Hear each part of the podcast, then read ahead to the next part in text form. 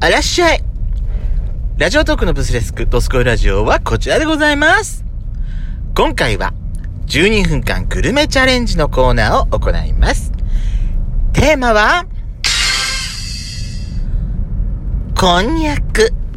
それではお聞きください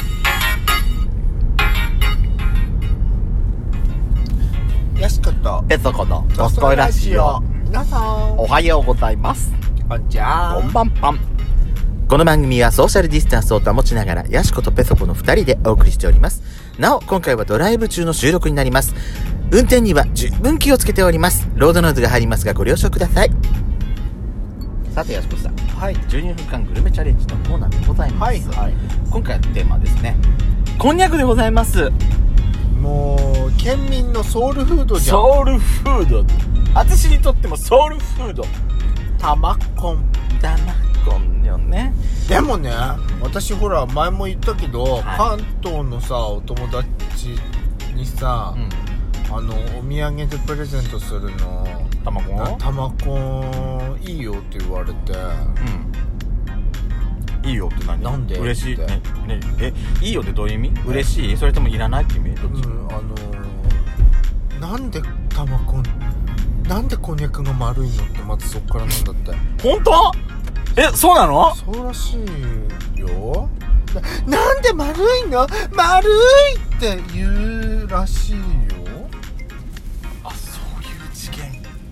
そういう事件やっぱり山形だけのあまあ田舎だけのあれなのかもいしれやない東北仙台とか、うん福島とか、はいはい東北はでも結構歩くないあー猫ちゃん何聞かれちゃったかなあららあえどこ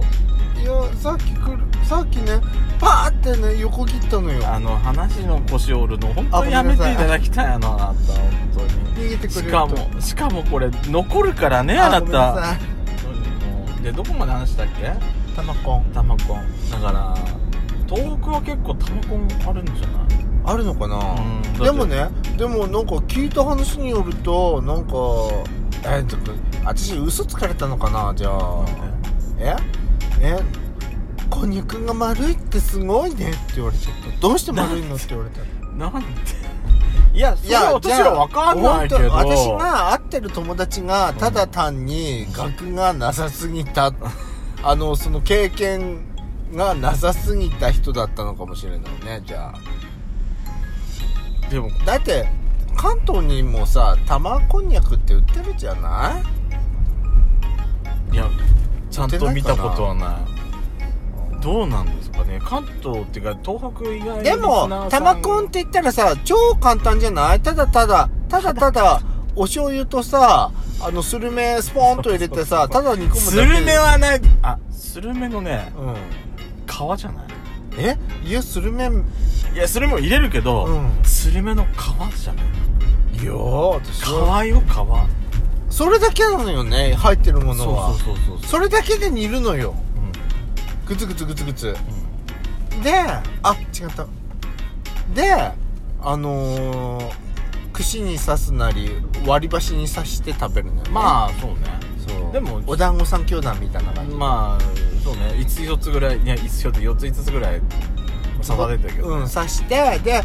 練りがらしかなんかつけて私からしいらないあいらない派なんだうんそのまんまでいい人は私熱々食べるのねそうねそう熱々ね私今さ本当に痩せなきゃって言われてるからねうちの母がね気利かしてくれて、もう夜はもうこんにゃくご飯の香りにこんにゃくが出るのよあなたそうなのそうなんです今日もカレーライス夜だったんだけど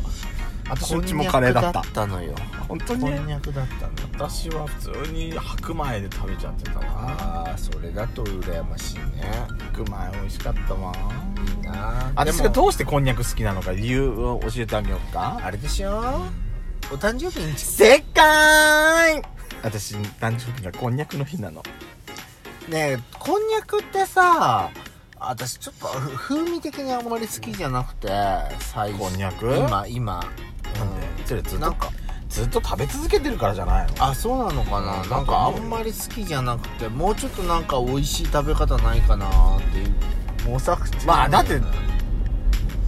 ご飯代わりに食べてるってあんた味付けしてないってことでしょだってそうだから玉こんはさ醤油で味付けするじゃない、うん他のさこんにゃくだって大体ほらすき焼きに入れる時だってさそうそうそうあの煮物にする時だってお醤油かなんかで必ず味付けされてるじゃないそうねお醤油何の味付けもされてないからだと思うよそれそうね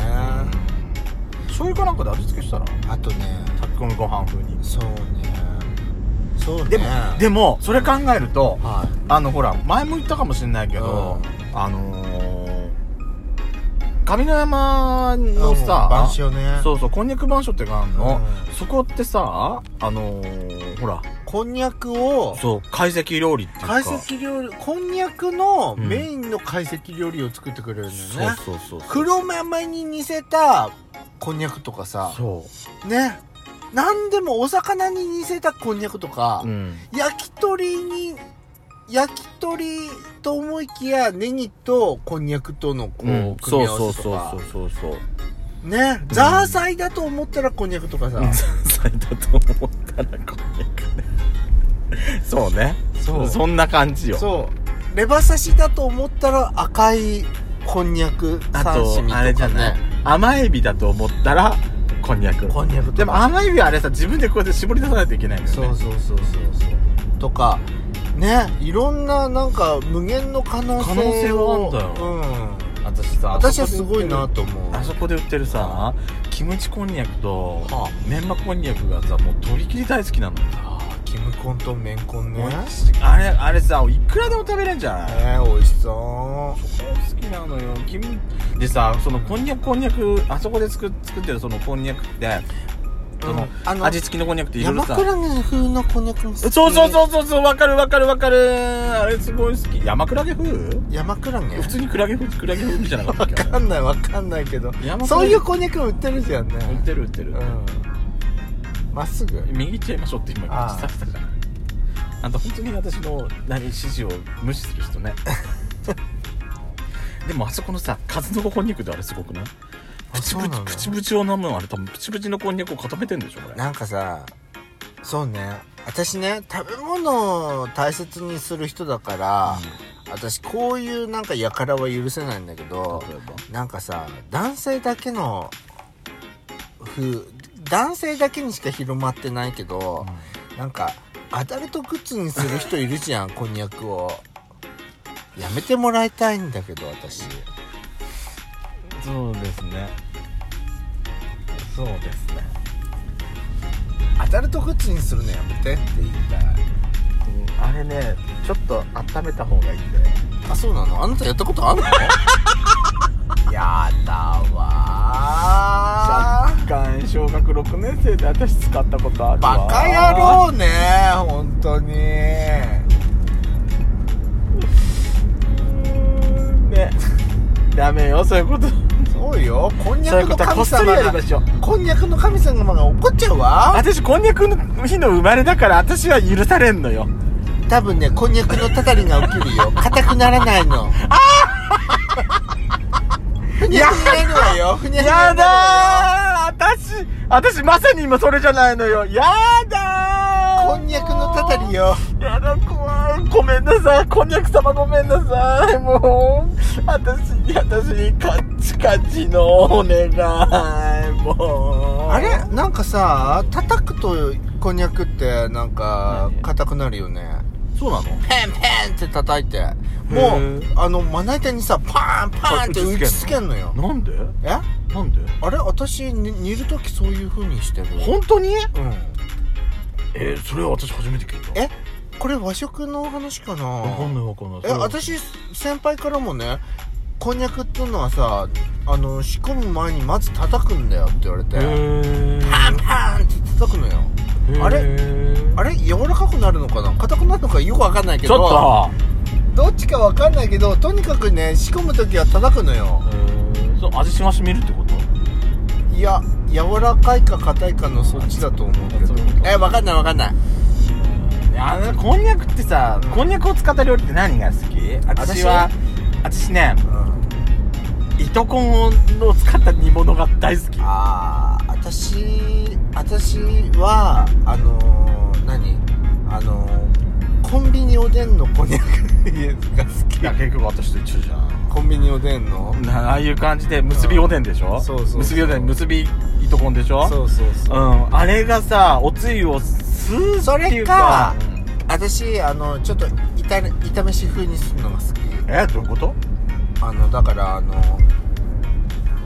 高菜爪あのペペロンチーノみたいな味付けにするええー、いいねニンニクとニンニク鷹の爪とか入れてあのオリーブオイルでさーって焼くあいいじゃないそれ私でもシンプルに、きんぴらみたいにあのー、もちろんそれは一番美味しいよ、ね、七味それはと美味しい醤油とあとごま油で味付けするそうそうそうシンプルだけどあれ大好きやった大好き大好き私も大好きでもなんか和食だけじゃなくてなんか違った味も食べたいなっていう時はそんな感じだからそれを考えたらやっぱこんにゃく番所ってすごいよねうんだから味ちょっと強めにするから、うんあれなんだけどね無限の可能性だってさ、ま、こんにゃくといえばさ昔こんにゃくゼリーってあっ今もあるけどあるこんにゃくゼリーでさあんなんだ行くののこんにゃくばったっけでしょ、うんこんにゃくのさあれさ喉詰まらせてっていうっていうちょっとあー事件みたいなのあったじゃない、うんだからイメージとしてちょっとやっぱり負のイメージもあるっちゃあると思うんだけそど、うねやっぱそこはさ体にいいもんなんだからちゃんと食べ方をちゃんと噛んで食べて、そうね飲み込むようなことやるからダメなのよ餅みたいになみ飲み込むとしたらダメよ本当に、そうねそうね危なくないように美味しくねヘルシーですからやっぱり今クラッシュタイプになったよねクラッシュタイプになったからねそうそうそうそういいじ今ゃんだってこんにゃくゼリーにもなるからね美味しいこん美にゃくはね味しい本当に無限の可能性が広がってると思います、ドスコイラジオでは皆様からのいいね、そして質問ばかりの質問をお待ちしております。ヤシコとペソコそれぞれのソロラジオもぜひお聞きください。次回またお会いしましょう。See you again!